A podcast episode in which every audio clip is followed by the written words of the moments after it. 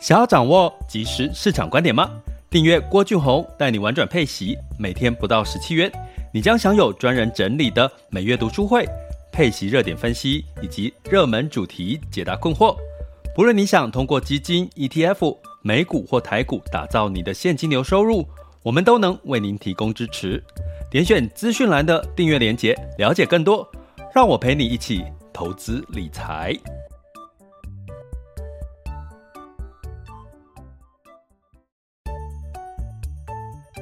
想要掌握即时市场观点吗？订阅郭俊宏带你玩转配息，每天不到十七元，你将享有专人整理的每月读书会、配息热点分析以及热门主题解答困惑。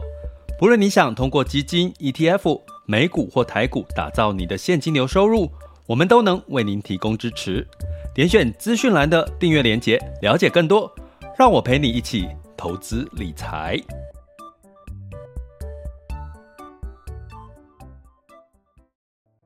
亲爱的学员以及听友们，大家中午好、下午好、晚上好。今天来到四月二十五日周一，哦，中午十二点的这个哦，我们的直播时间喽。那今天的主题要跟大家聊本周的看盘重点，然后因为进入到周一，哈，照惯例，那这一周的重量级、重要、最重、最要、最重要的讯息，其实是一个。科技股的财报，其实还有一个隐藏版的讯息，我刚刚突然忘、突然发现的一个重要讯息，哈，那我就留到后面一点再讲，哈，所以就是这个隐藏版的讯息，哈，就是今天有听到的，哈，这一集 Podcast 的应该都会有收获，哈。那另外呢，在资金的流向，哈，也是我们今天要讲的一个重点，哈。好，那在讲之前呢，我们你如果 Mr. Bus，我们通常。在直播的时候，我大概会提前个十分钟开始开播吼，让大家听一段音乐。我今天让大家听的一段是静心财富的音乐哈，就是让自己的心可以稍微先静下来哈。尤其在周五这个美股大跌哈，其实美股大跌并没有出现什么太大的利空消息哈，其实就是这个急升息，美国的升息的一个讯号。就是比较猛度的升息，哈，这个猛度的升息让市场，呃，带来担心，这个会提早衰退，景气会提早开始衰退，哈。那当然，这个已经，如果你长期持续收听我们的 Podcast，应该都有心理准备。我跟各位提到，大概在这个明年，就二零二三年会正式进入到美国，哦，美国哦升息的，呃，衰退的一个可能性的几率，高几率会发生，哈。那但是现在还不是，但是股市会事先反应或者是恐惧的可能性。那我今天事先要先跟各位聊一下恐惧、担忧这件事情。我周六的周周日的时候。呃，我发现了好多呃一些周遭的朋友一些担心的讯息，不管是从媒体看到这个确诊人数来到五千多人一天，然后看到这个要抢快筛剂，哈，感觉买不到快筛剂，那快买到快筛剂之后，接下来又要做些什么呢？下一个标准 SOP 是什么？其实你会看到媒体的讯息，应该让大家都处于一种啊，到底接下来。要怎么做？要怎么办？齁，然后感觉好像第三季的疫苗又快没了，诶，好像小儿童要打疫苗，好像这个也没有儿童适用的疫苗，齁，所以种种的这个状况呢，其实会造成大家的担忧啦。我觉得是一种焦躁，哦，就是包含美股下跌，哦，包含今天台股一开始开盘跌了四百点，哦。那但是呢，呃，所以我觉得哈，其实其实反映到大家有没有注意到，你今天你可以去发现一件事，你有没有觉得你今天特别焦躁急躁？你有没有觉得今天特别的静不下心来？你有没有觉得今天听你的同事或者是主管在讲话，特别听得不顺眼、不耐烦？或者是呢，你会发现，其实明明一件小事情呢，你却没有，却却却，哎，其实你是知道怎么处理的，可是你却发现，哎，怎么你忘记了怎么处理？你会忽略了一些小细节。如果你在今天有这样子的一个情况发生呢，周一嘛，哈，其实也不用太担心压力哈。我其实建议大家在这个时候最好的做法，尤其现在中午十二点，建议大家静心静下来。把心静下来，最简单的方式就是，呃，抛把现在工作所有的事情先放到一边，然后呼吸，就稳定的呼吸，深呼吸个几次，然后你会发现你的心就开始慢慢的平缓下来哈。那记得吃饭啊，吃饭就不要一定要吃，因为你吃饭也让心情会稍微缓和一点哈。但不要吃百一就是一百趴的饱，大概吃个七七成饱就好，让自己的身体处于一种呃舒服的一个状况哦。然后呃可以呢，就是呃听一些比较缓和的音乐哈。其实对你的下午的一一开始应该会是有很大的帮助哈，尤其在这个投资。市场的这件事情的一个干扰，因为你现在打开媒体都是让你觉得很烦躁的消息，对不对？包含那个防疫保单，什么东西要卖又不卖啊，突然之间又说要卖了，现在又说不卖，所有种种的讯息，哈，其实我觉得这是台湾应该在接下来这一今这一周，我觉得我不要讲太远，我讲这一周，我希望提醒我们的这个 Podcast 的听友们，哈，其实。你要比别人在这一周更静下心来，你才会看到真正的关键。不管是在工作上，不管是在生活上，不管是在投资上面，吼，不要跟着是很多这个市场的媒体的这个话语，吼，在这个随机起舞，吼。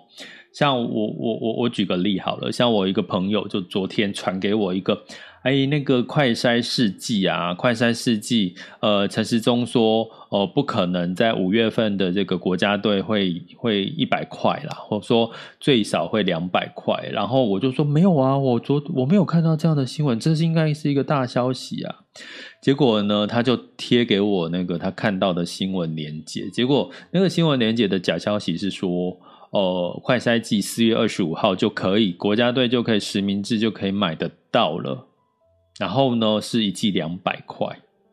我就说这个是假消息，是五月才会，哈，五月才会有这个国家队的快筛剂，实名制的快筛剂，所以他看他看错了，他看到了一个假消息，然后呃，他就是看到一个在澄清假消息，是在澄清四月二十五号就会买得到实名制的快筛剂，呃，可是实际上是五月才开始可以买得到实名制的快筛剂，那那并不是，并不是说。那个快筛剂就算实名制也是两百块，不会是一百块。所以我就在想，我的这位好朋友到底发生了什么事情？代表他礼拜天其实也是处于一个非常焦躁的一个情况，他没有很仔细的去看这一篇新闻，到底在澄清什么？哈，你有没有这样子？你有没有这两天有这种感觉？你会发现好像你很焦躁的，不会想要去很仔细的去看一篇。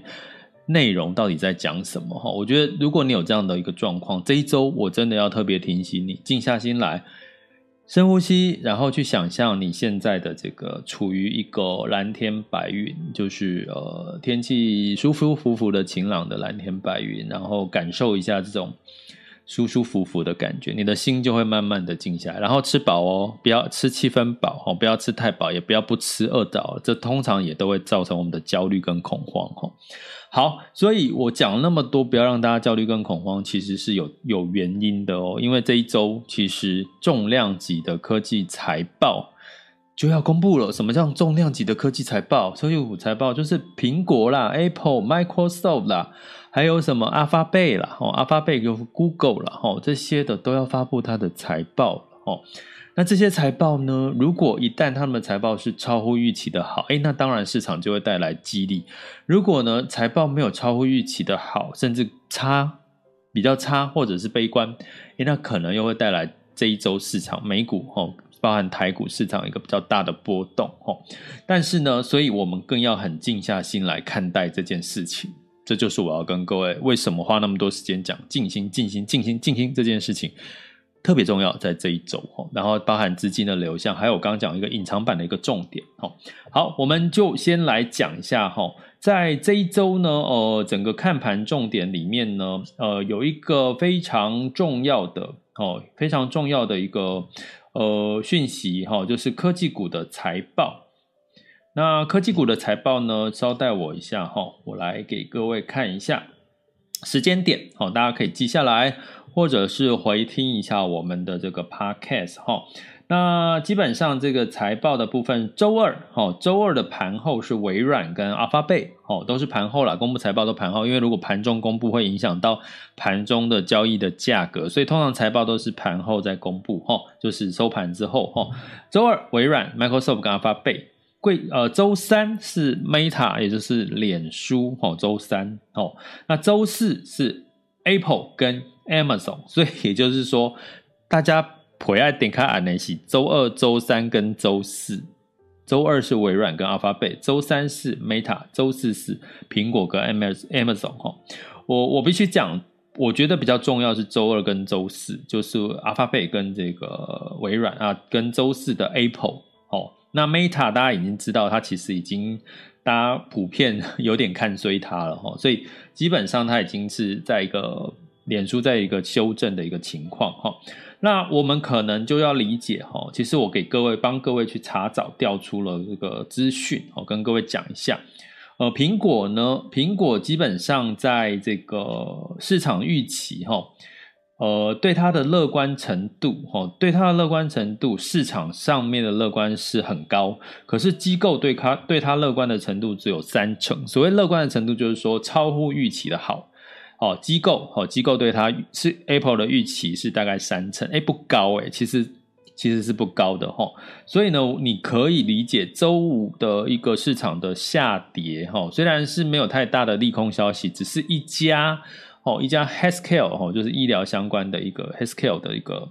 一个一个公司企业财报不好哦，我觉得这只是一个理由啦哈，其实。包含或者是这个十年期美债殖利率往上走，我觉得这都是一个理由，可是这不不足以去让周周五的时候大跌。我觉得周五的大跌其实是有点在担心这一周的科技股财报。我刚刚跟各位讲，机构预期苹果的股价超预期是只有三成哈。那这个超预期呢，第一季苹果预期的盈余成长是二点一趴，不多诶。就算说它超预期，哈，就市场预期苹果的这个第一季的成长幅度是，哦，是成长二点一趴，然后营收是成长五个 percent，哈，那所以呢，在这个。一季的这个成长幅度其实没有太大的亮点，所以要在这边跟各位讲，其实除非它有一个超乎预期的亮点，就是说，诶，它成长幅度是超乎预期的，甚至是两位数的成长，要不然其实以 Apple 的这个成长幅度预市场预期是两二点一 percent 的这个盈余成长。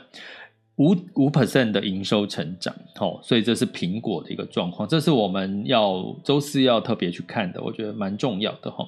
那第周二要看的是微软哈，Microsoft 哈，Microsoft 一样哈，市场普遍对它的乐观预期是百分之百，机构对它的预期一样也是才不到五成哦，对它乐观机构，我刚刚讲市场是指普遍的普罗大众啊，投资心态哈。那这个机构是指这个所谓的专业的投资机构，他们对于 Microsoft 的第一季的业绩的成长预期也是百分之三十的乐观，哈，好，只有占只有百分之三十，好，所以也不是太乐观，哈。那所以呢，但是 Microsoft 呢预期。这个 quarterly 的 earning 就是说它的一季度的这个营呃盈余是十一点八的成长，那营收是十七点六的成长，哈，所以诶 Microsoft 至少有两位数的成长，苹果大概不到一位数的成长，哈，所以呢，在这个情况之下，我觉得周二的 Microsoft 可以可不可以有一个比较好的一个。呃，表现哈，所谓的表现就是说股价，因为它是周二嘛，哈，开开出一个比较亮眼的一个数字呢，我觉得对于周二之后的股价呢，我觉得是有一定的一个关键哈。那如果你要说 Google 哈，周二另外一个发布的就是 Google 嘛，哈，Google 呢，它其实预期的营收第一季其实是成长蛮高的了哈。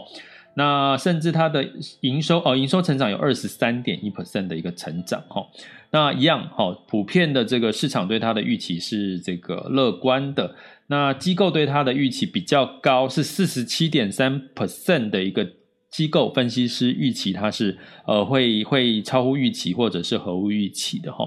所以 Google 的表现周二哦，应该我要讲的是说周二的这个呃 Microsoft 以及这个呃 Google 基本上呢有机会表现得相对比较亮眼哈，所以可能呢在周二的表现之后，可能会带动的一些呃美股有反弹的机会，也许可能。可是周四的苹果表现，我觉得是关键哈，因为周四的苹果表现。Apple 的表现会影响到台股，因为台股很多瓶盖股哦。但是呢，我刚刚跟各位讲，市场预期它是两个 percent，不到两位数的成长在第一季。那跟什么有关系呢？估计是跟这个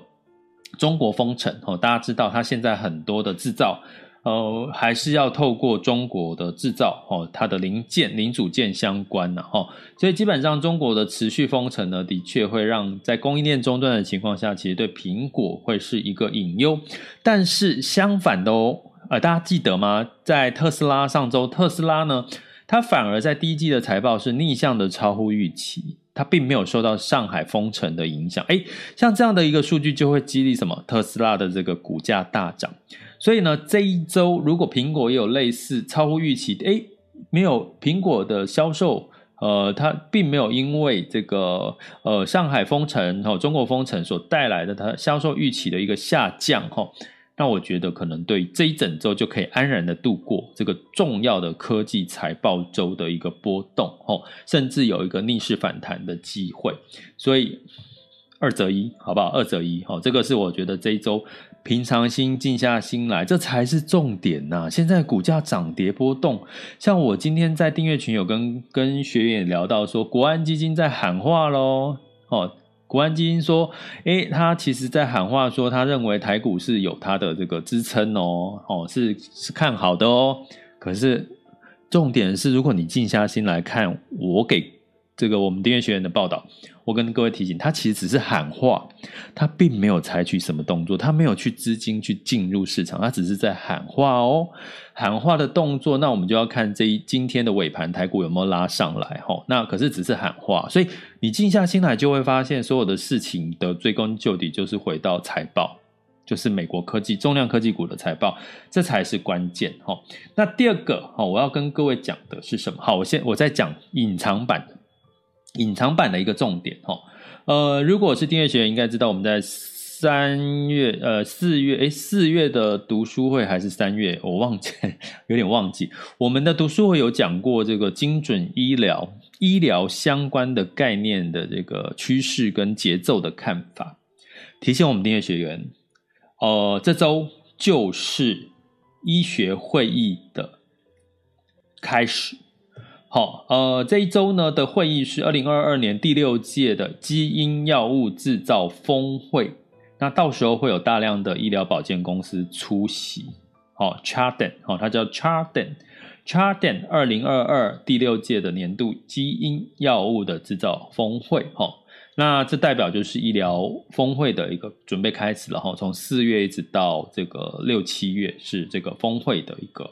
一个大量的声音呐啊，就是你有很多的峰会，就会有很多的声量就会出来哈，所以这个部分嘿也是要提醒大家，我们之前有讲过医疗相关的产业的布局。如果你是订阅学员还没有看过我们这个精准医疗这一集的读书会，不，我忘记是三月还是四月的读，应该是三月了哈。我读书会不是四月不是读这个嘛，应该是三月，可以回看一下三月的读书会的内容哦，你应该会。从里面找到一些很重要的一个一个线索跟这个蛛丝马迹哈，所以这个隐藏版的提供给各位参考哈。那另外呢，当然重点是通膨，然后通膨带来这个呃美联储的升息哈，预期五月要升息两个两个点哈两码，然后六月要升息诶预期三码了哈，所以急升息的情况带来的其实结论告诉各位就是可能会加速。景气衰退的来临，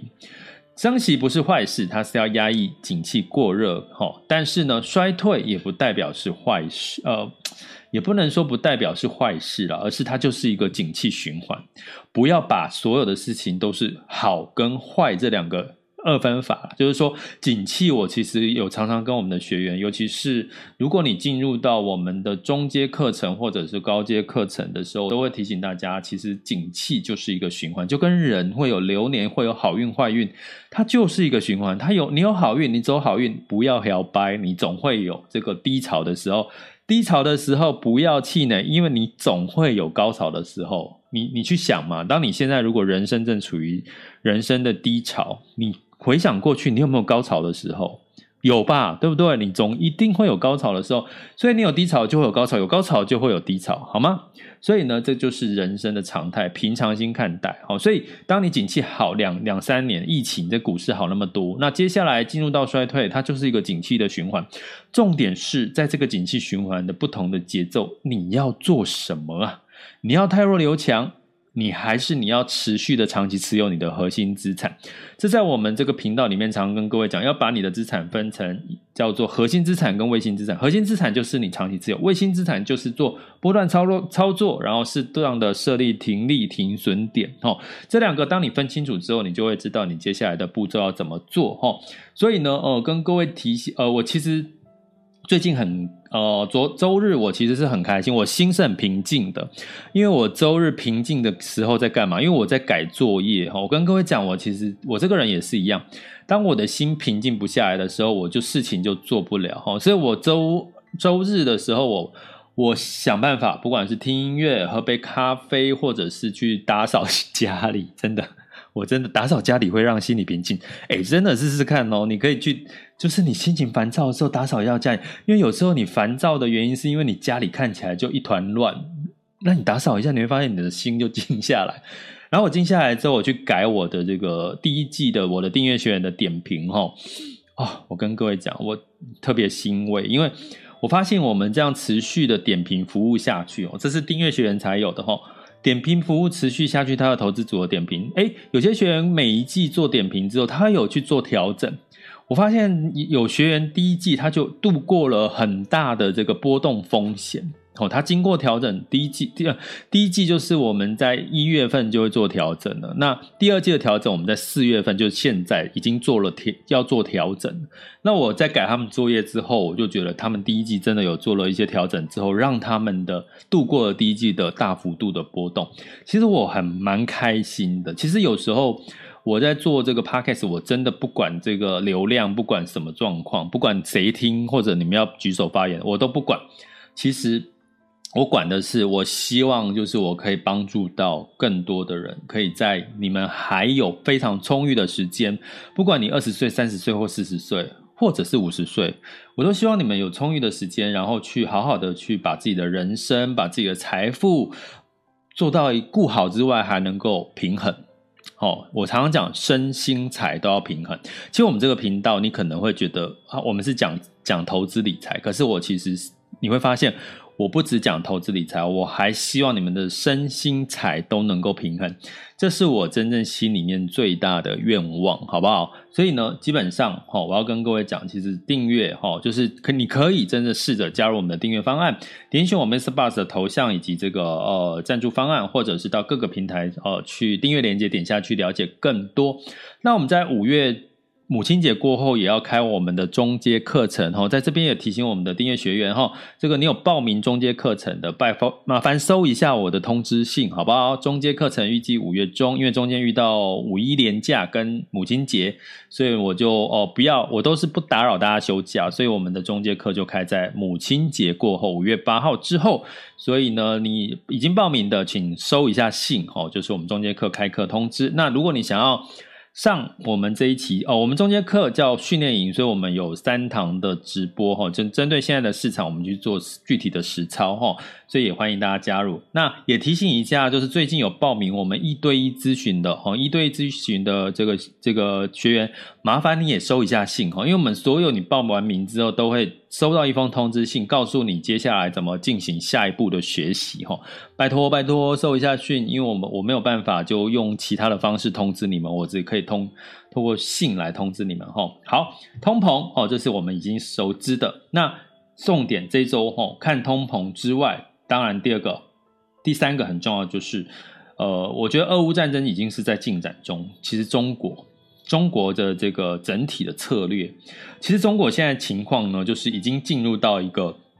有点呃，一直要坚持清零。我跟各位讲四个字，中国官方说法：坚持清零。哦，大家知道现在台湾就是什么？与疫情共处。哈，坚持清零这个政政策呢，其实让他们受了非常多的苦。那有没有可能开放？有。慢慢的好像已经有在一种。要开放不坚持清零这件事情的一个一个可能性要发生，一旦他不坚持清零，对中国股市应该会是一个反弹的一个利多。可是目前是坚持清零，那坚持清零带来什么影响？就是供应链中断。所以呢，从上海是三月二十八号之后一直在封城，哈封城到上海居民呢有很多是没有菜吃，没有东西吃哈。那那所以呢，这个重点对投资市场来讲就是。全球有五分之一的货柜其实是堵在上海的港口哈，其中百分之三十的积压的货物都是来自于中国哦，这个是这个呃这个这个航运分析公司哈，它所分析出来的一个数据。所以呢，中国政策有没有机会在未来的这个几周打开这个封城的这个放宽呢？哈，我觉得是我们接下来更也是很重要的专观察重点。除了美国，中国看封城的状况。因为中国的封城会影响到全球的供应链，带来更加重的通膨。俄乌战争已经加重通膨了，中国封城会带来供应链中断，更加重通膨，航运的成本。那中国如果封城打开，可能也会带动它的内需，它整体的需求又会再比较乐观一点哦。所以这个中国封城，我觉得是我们这一周甚至接下来都要持续关注。关注的是什么？它有没有机会从坚持清零？变成是这个慢慢的开放，好，跟疫情共处，我觉得这个是我们今这一周要跟各位讲很重要的一个讯息哈。所以周二周。周二盘后就是微软嘛，阿发贝哈，还有一个哈，就是盘前的周三的盘前是波音。跟各位讲，我已经在上一上周有提醒各位，航空公司的财报都会是很亮眼。波音的财报预期是一百多个 percent 的一个成长哈，那为为什么呢？因为跟去年比，他们其实是相对基期比较低哈，所以航空公司基本上呢，反而是有一些呃。这个财报相对亮眼的一个状况，尤其在这个与疫情共处情况下，波音是周三公布财报，那 Meta 脸书是周四，那周四还有 Qualcomm，Qualcomm 就是高通也要公布财报，哈然后 Twitter Twitter 也是在这个周四的盘前要公布财报，那苹果是盘后，周四盘后就是这个呃 Amazon 苹果跟 Intel 也是都是在周四盘后，也就是周五了哈。所以呢，这些的数据就请大家注意，这一周科技股很重要，中国封不封城很重要哦，就是这些信息。然后隐藏版就是医疗医学会议高峰会峰会要开始了哦，就是从这一周开始。这里是郭俊宏带你玩转配息，给你及时操作观点，关注并订阅我，陪你一起投资理财。接下来进入到这个第二阶段的二零二二年四月二十五日周一的全球市场盘势轻松聊。OK，那在这个呃风险指标，近月 VIX 恐慌指数来到二十八点四五啊，当下现在的 VIX 恐慌指数是二十八点二一，也就是说呢，这个周五的这个呃美股的大跌哈，这个让这个恐慌指数又飙上来了，可是其实没有到三十啊，其实我觉得呃近月恐慌指数也没有提高哦，近月恐慌指数二十八，从上次我们一路讲，其实也是在二十八左右哈，所以没有因此而更恐慌哈。所以呢，我们我觉得这一次的呃上次的大跌，我觉得大家可能会并没有太真正的利空，反而是要关注这一周的这个科技股的财报哦才是关键。十年期美债殖率来到二点八六四一哦，其实也是维持在二点八左右。那在美股哈，就是因为呢，其实有一些财报不佳的一些表现哈，所以造成了恐慌指数。这个上大幅的飙升呢，哈，也我觉得也不能用飙升，就是说恐慌指数再度上升，哈，造成恐慌嘛，因为已经信心不足了，在恐慌，所以道琼下跌二点八二 percent，S&P 五百、纳斯达克跟费城半导体分别下跌了二点七七、二点五五跟二点二五 percent 的一个哎的一个跌幅。那欧股呢，普遍也是下跌的哈，当然受到美股美股的影响哈，担忧因为通膨带来的景气开始慢慢走走衰的一个情况哈，所以泛欧六百下跌了一点七九，德发英分别下跌二点四八、一点九九跟一点三九个百分点。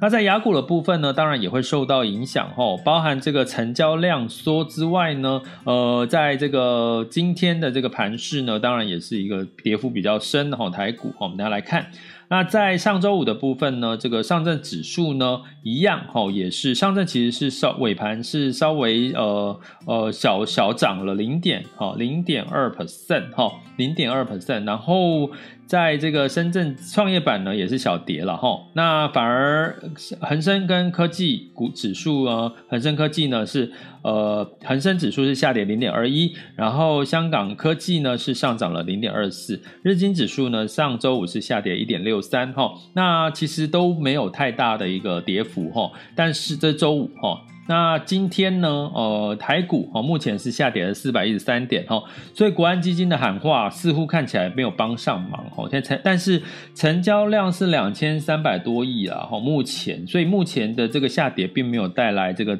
成交量放大，也就是说价跌并没有量增哈，所以其实是代表其实市场上也是在观望，并没有造成一个杀跌哈，就是市场在这个。急跌就是在杀的一个一个一个杀盘的一个状况哈，那柜买指数跌幅也比较深，下跌了三点五一 percent 哈，下跌三点五一 percent。目前我看到的就是好像金融股比较抗跌哦，哈，金融股相对是比较多是这个红，就是上涨的哈。所以呢，就是如同我们之前有提过，金融股其实在升息阶段还是有它的利多哈，所以这个我们之前有跟各位提过了，大家可以回看我们前几集的 podcast 有特别讲到金融股的部分哈。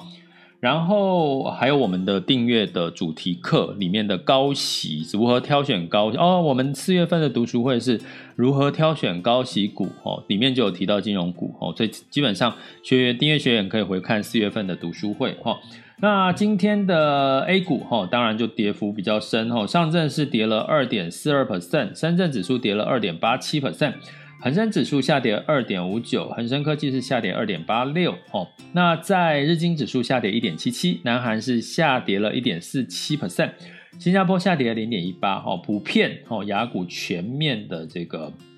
收黑了哈。那通常呢，我都有跟这个我们订阅学员也特别提过，在这个时候你就要回去看这个呃这个美股的这个盘后哦台指呃这个美美指期的表现，美美指期货盘的一个表现哈，目前其实仍然是下跌的哈，仍然是下跌的哈，所以基本上呢，诶可能大家就是呃就是要稍安勿躁，因为周二开始才是这个重量级的科技股财报陆续公布的开始哈。那在能源的部分呢，这个布兰特原油下跌一点六 percent 哦，跟各位讲，能源的库存似乎已经没有再往下降了，也就是说，能源的库存已经开始在维持，甚至维持在一个一个水准了哈。所以基本上能源的这个情况，呃，有一个原因就是包含升息带削弱了能源的需求以及它的。